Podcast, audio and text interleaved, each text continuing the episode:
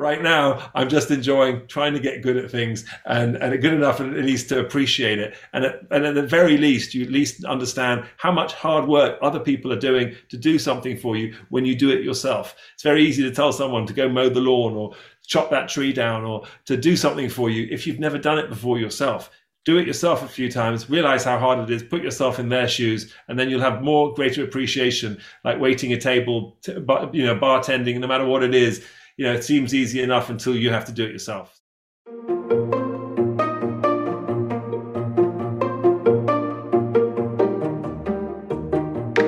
Welcome to the Routine Project Podcast, the one show that is hyper focused on routines and routines only. The reason why is because I, your host, Justin Crawford, have found that routines are the secret to building and growing whatever it is we want out of this life.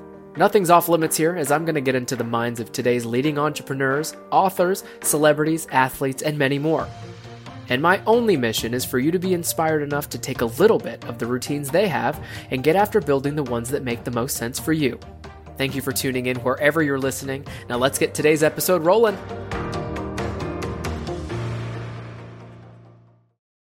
All right, everybody. Uh, if you clicked play, thank you because Nigel Barker is here today. And y'all, uh, not only are we excited to talk about your routines, Nigel, but I feel like there's a lot to catch up on just around your life uh, after being one of the industry's most iconic photographers, all the way to America's Next Top Model, where we, we love and remember you from uh, in, in most days, and then everything in between. Um, you know, guys, he's done a lot of laps both around the fashion and entertainment businesses in most ways that people would only dream of.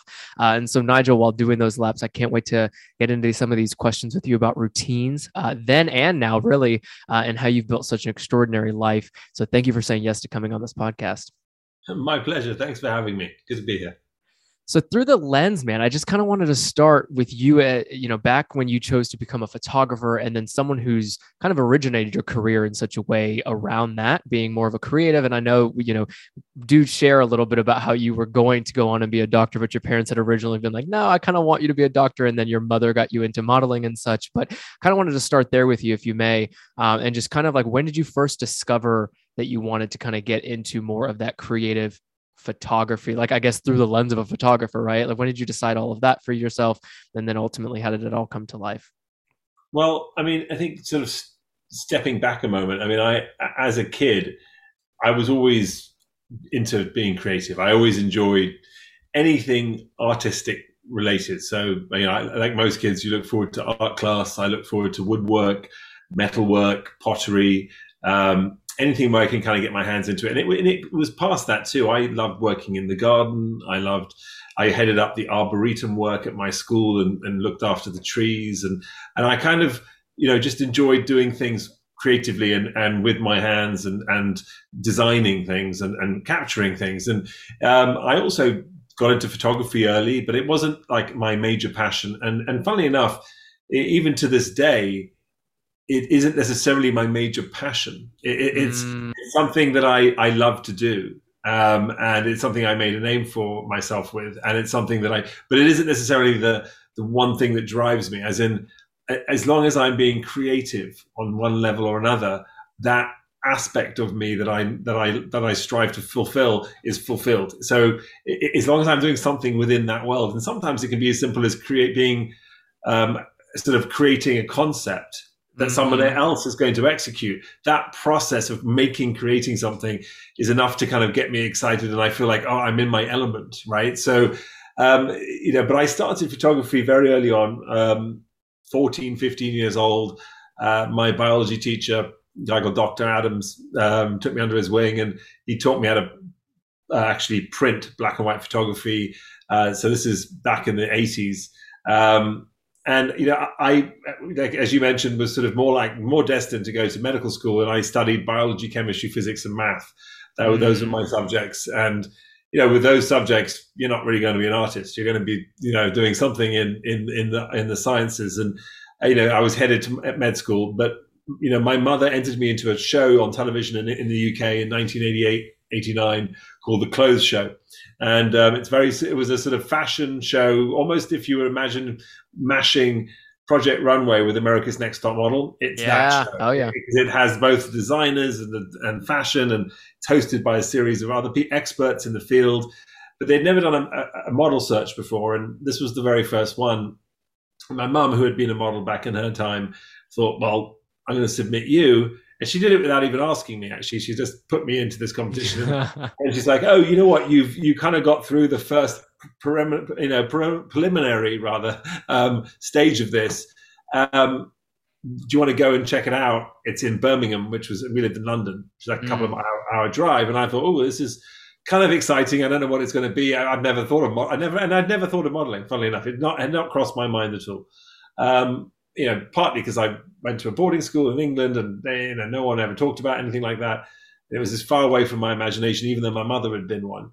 And um, I, I, remember being sort of scouted immediately when I got there, and they, they were like, "You don't actually even have to do the audition process. You're on the. We will bring you on."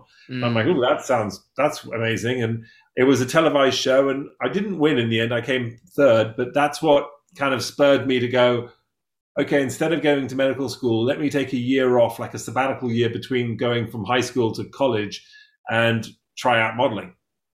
That, you know, be careful, as I say, oftentimes be careful, parents, what you allow your, your kids to do, because that ultimately one year led to two years, led to financial independence, led to my parents saying go back to college and me saying no, thank you. I'd rather stay in this rather cool fashion world and, and you know continue working here and, and have fun, make money, meet wonderful, extraordinary, beautiful people and travel the world, right? It sounds pretty, you know, appetizing to a young person.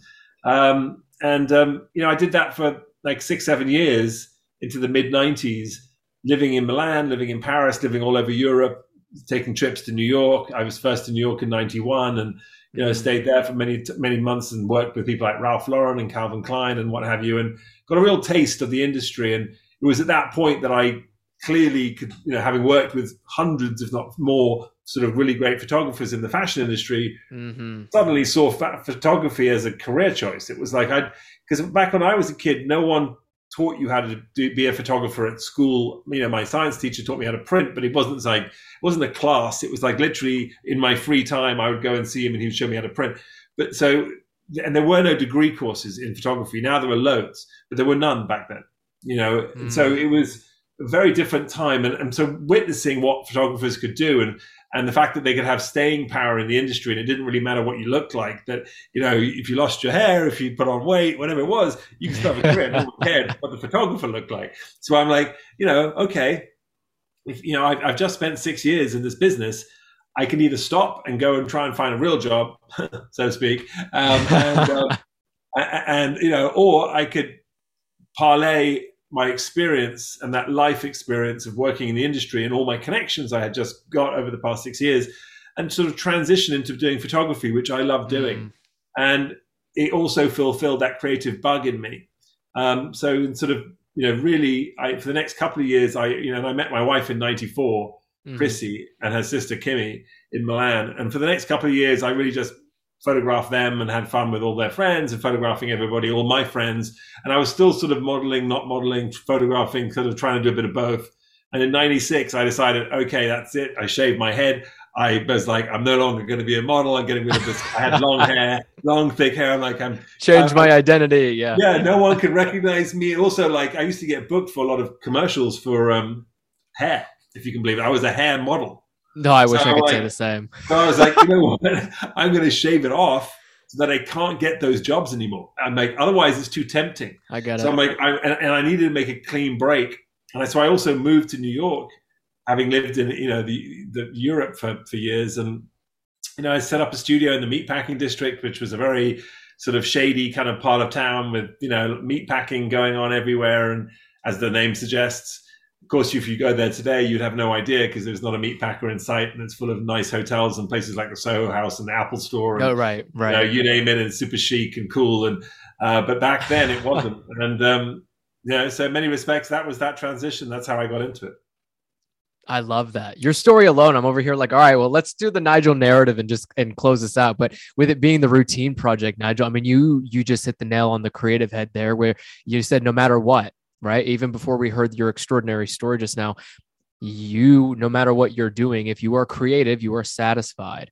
And so I feel like in a lot of context, folks can almost guess the routine of somebody who's on Wall Street or somebody who's in tech, maybe, right? The typical nine to five person who's working a normal job, right, on a normal salary. But I feel like for you, how would you describe a routine of a creative, if at all, right? Because I I can't I could never have done so. So I'm just I'm, that was my first question for you was like, if you think of a routine at all or what that structure of a routine has looked like over the course of your career as a creative first, uh, how would you describe that?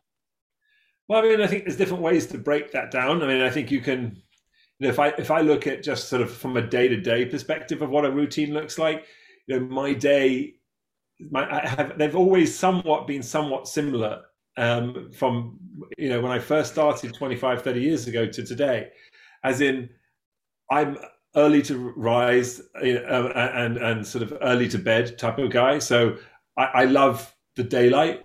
I get stimulated by daylight, and as soon as the sun goes down, I go down, and it's sort of a and it's just a part of kind of who I am. I'm not someone who needs to burn the midnight oil to get things done. I'd rather wake up at crack of dawn when I'm and I feel fresh, spring out of bed. And actually, as soon as I see the light, some people like my wife's the opposite. My wife is like sees the, sun and she's like, well, you know, I want to go to sleep. and I'm like, oh my god, it's the sun is up, and I'm like excited about all things that could be done that day. And not to say one's better than the other. I mean, my wife gets a lot done and she stays up late, and that's her thing, right? And and hmm. actually, kind of gives us quiet time. And I remember when we first met, she would lie in the bed and go to sleep, you know, in the morning, and, and, and I would go off. And one of the things I, I try to do always in those those hours are go to the gym and work out. And I and I've been mm-hmm. doing this for years. And so back when I was, you know, from 18 onwards, um, when it was not as cool back in back in the day to go work out. I used to go work out, and I remember the gym I would go to would be full of like U.S. servicemen and yeah. and, and, and, guys straight out of jail because those are the only people who were working out, right? Were, were, were, yeah. were sort of ex-cons and, and the U.S. military. This is in the U.K., right? Yeah. So when I was in England, because the English people didn't work out back then, and I would, but I was sort of like really into it, um, and um, and, and still to this day, like five forty-five in the morning, I like to wake up and work out and do that because there's no email, there's no phone calls, there's no mm-hmm. you know business. It's me time, and I think it's really important to sort of set yourself with me time and figure out who you know and and, and sort of get your energy out and get set your day. Um, mm. Um, you know, I've, i like to have a cup of tea in the morning. You know, certain things that I like to do. I don't drink coffee, and I don't actually drink caffeine either. So my tea is is is um, caffeine free. There's no caffeine goes into my body ever. Um, so I, I, think it's important for me to feel in control. I'm, I'm a sort of a bit of a control freak, and I find that with any kind of stimulant, that I that I'm no longer in control, that I'm being woken by the caffeine, and I'm being put to sleep by something else. And, and, and I think society does a lot of that. I, I myself have always been like, if I'm if I'm awake, I'm awake. If I feel tired, I want to go to bed. That's my body telling me what to do, and I kind of listen to that. And also having those quiet times helps you focus on mm. thoughts and what I want to do that day and what's going on. And I like to go for walks, you know, and I'll go out and I'll walk. If I'm ever on a phone call, I'm rarely sitting down. I'm one of those people who gets up and paces all around the place on the phone.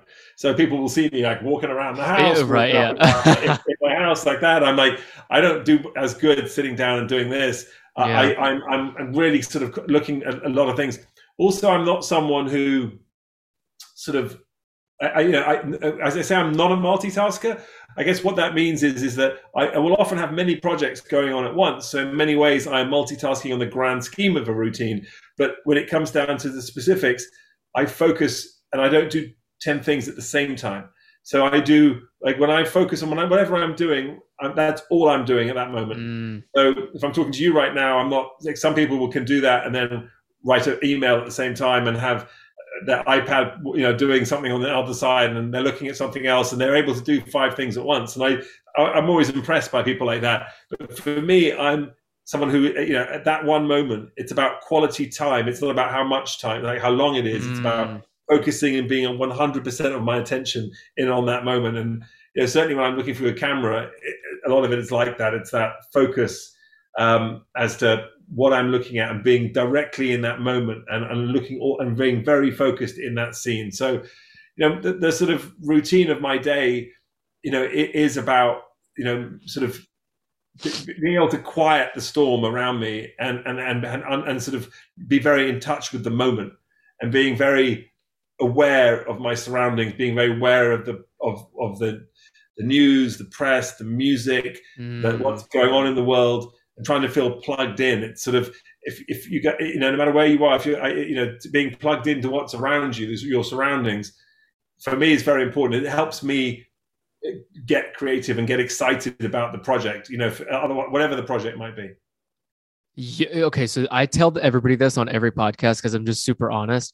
You not only just name the episode because I feel like being plugged into a routine or like plugging yourself into a routine could very much well be what we call Nigel's episode after I produce this thing.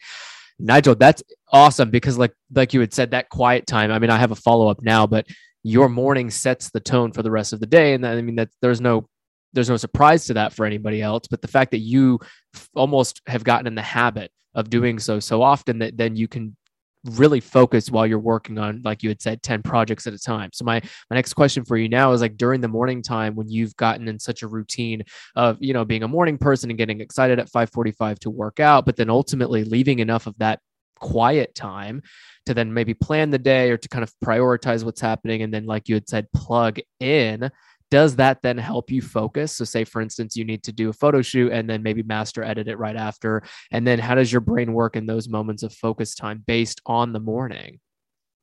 No i think it's crucial. I mean if i don't do the morning part of my routine it throws me off completely you know so that you know and i don't feel like the same guy. I'm also funnily enough i i don't feel like i need to eat a lot in the day you know so i um, not to say that I don't eat, but if, if I do eat, it slows me down. Mm. Um, and I'm someone who, yeah, I, have often just looked at things. I've tried to look at things logically, and you know, there's there's a lot of you know cultural reasons why we eat breakfast and lunch and dinner and and these things uh, because you know that's what society says we either need or what we should be doing or um, but when you look at any animal any, any animal in the entire animal kingdom, none of them are said sitting down to have breakfast, lunch, and dinner.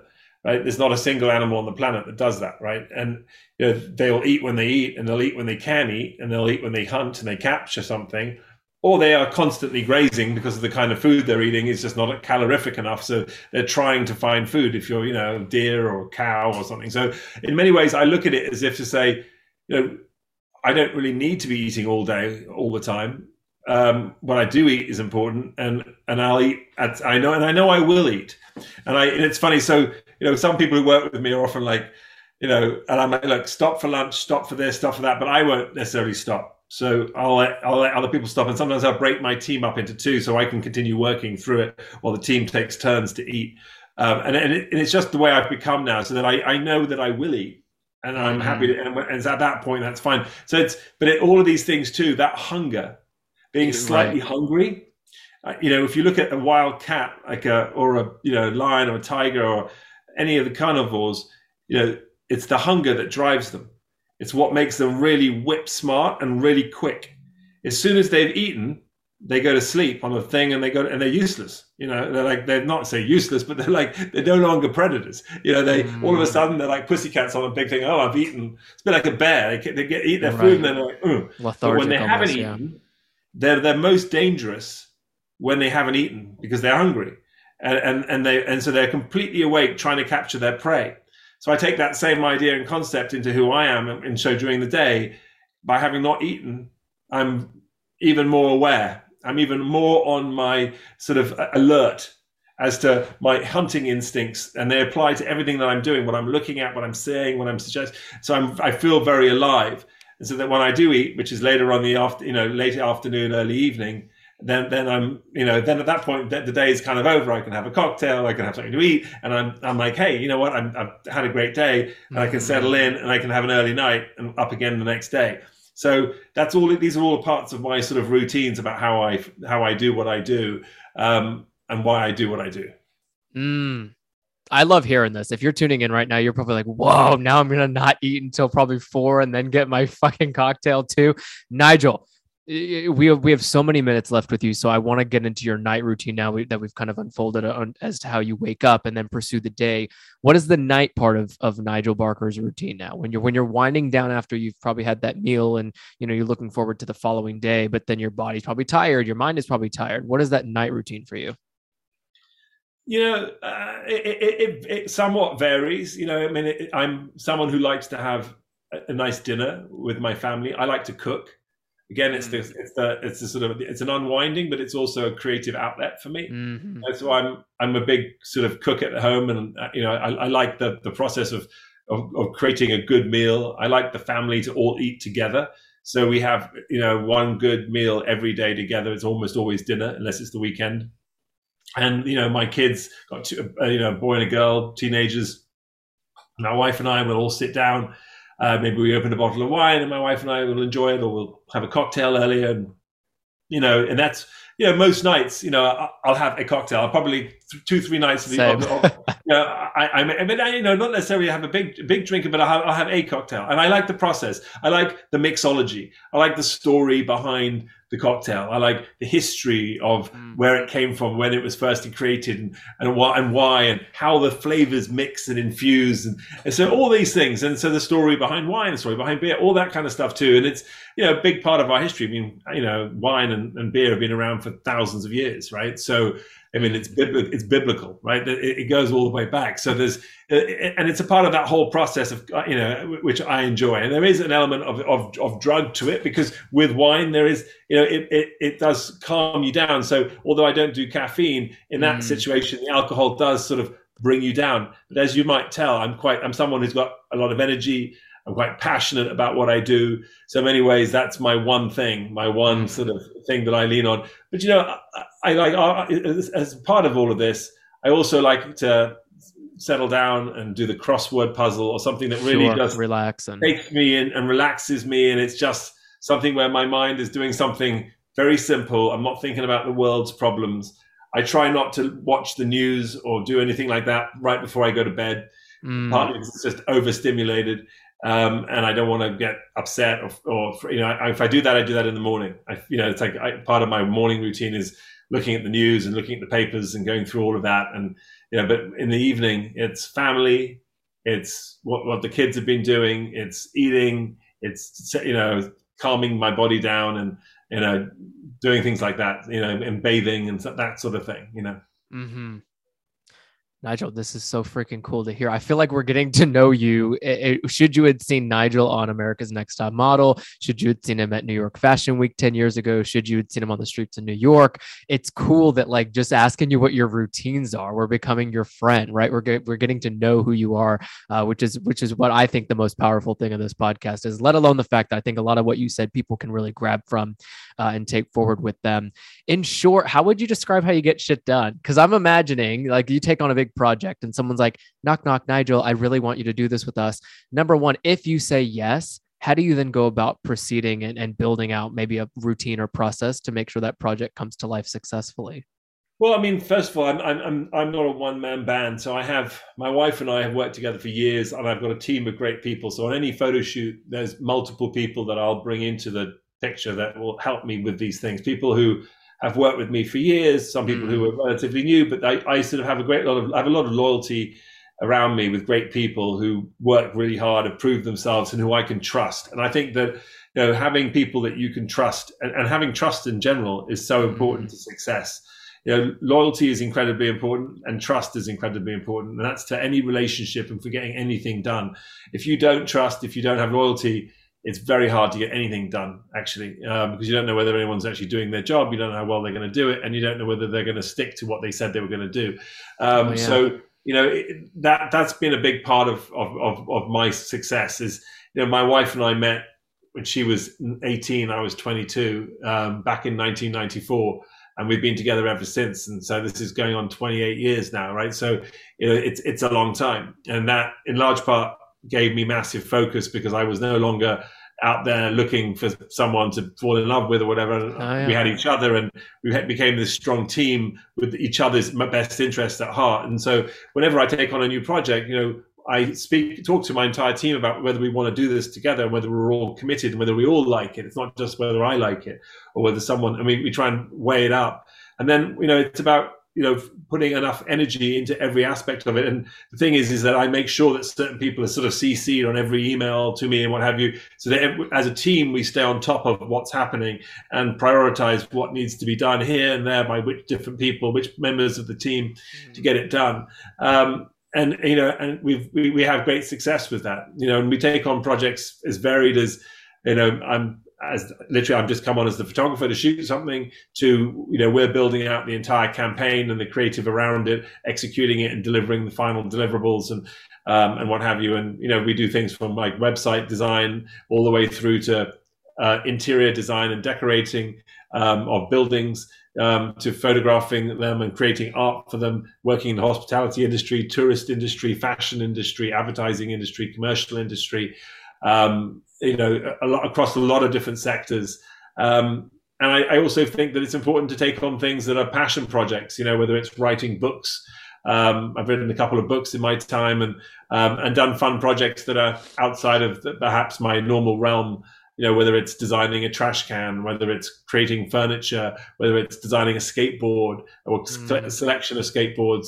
You know, we've done a lot of different things. I've designed um, gin and tonic glasses, you know, with Bacardi and Marriott hotels back in the day. And you know, the, I, I, like to think that you know, if you can let your imagination run riot, there's no reason why any of us shouldn't do a lot of this sort of stuff. We often think we're, we're stuck doing certain things because that's what we're known for.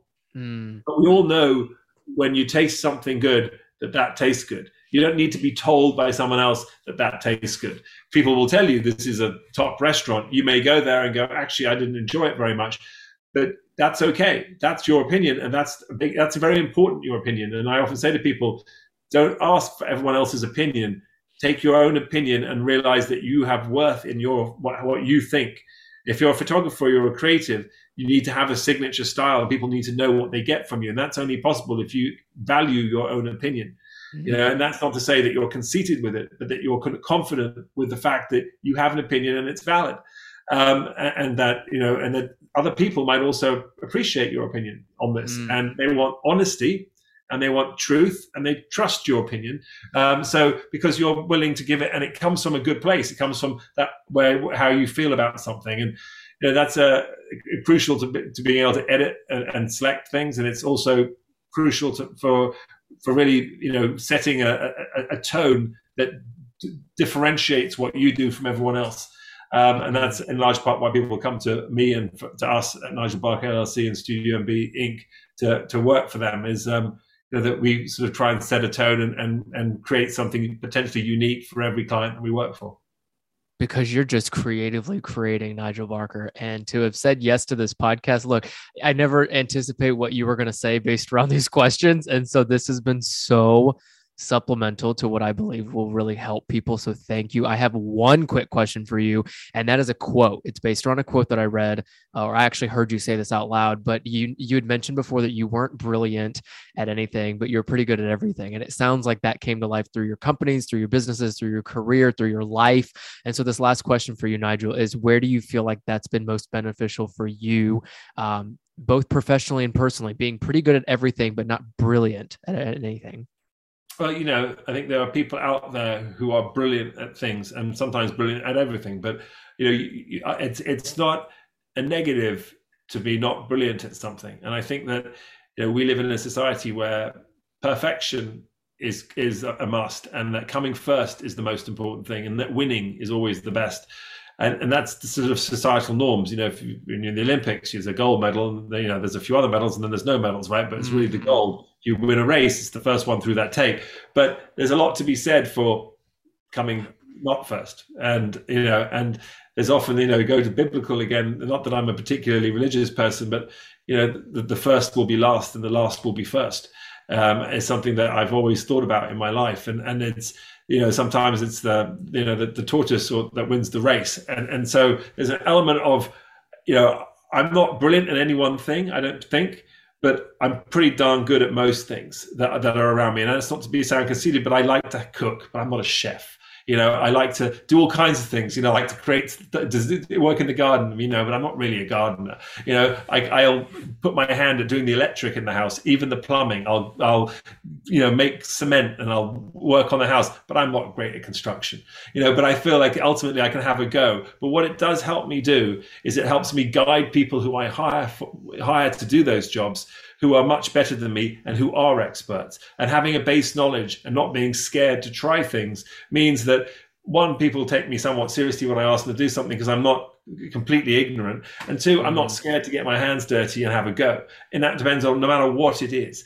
And it also helps me feel like I'm leading my life to the fullest. And who knows, maybe I'll discover something that I am brilliant at during the process. But right now, I'm just enjoying trying to get good at things and, and good enough at least to appreciate it. And at, and at the very least, you at least understand how much hard work other people are doing to do something for you when you do it yourself. It's very easy to tell someone to go mow the lawn or chop that tree down or to do something for you if you've never done it before yourself do it yourself a few times, realize how hard it is, put yourself in their shoes, and then you'll have more greater appreciation, like waiting a table, you know, bartending, no matter what it is. You know, it seems easy enough until you have to do it yourself. So that's part of the reason.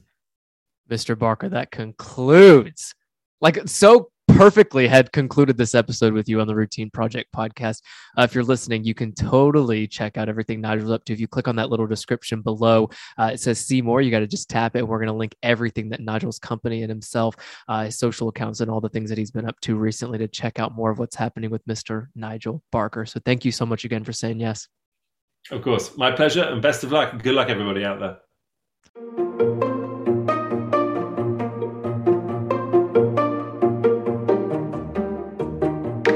Hey, routiners, thanks for listening to the Routine Project podcast today. Now, the show is only going to grow because of you, amazing people who continue to take a step in the right direction in building or growing those routines that matter most to you. Hang out with me all season long by clicking that subscribe button on whatever platform you clicked play on. And when you come back for more episodes, your thoughts matter just as much as mine. So if you'd click that rating and review section to let me know what you love and what you learned from today's conversation, I would really appreciate it. Until I get that next episode to you, my name is Justin Crawford, and this is the Routine Project Podcast.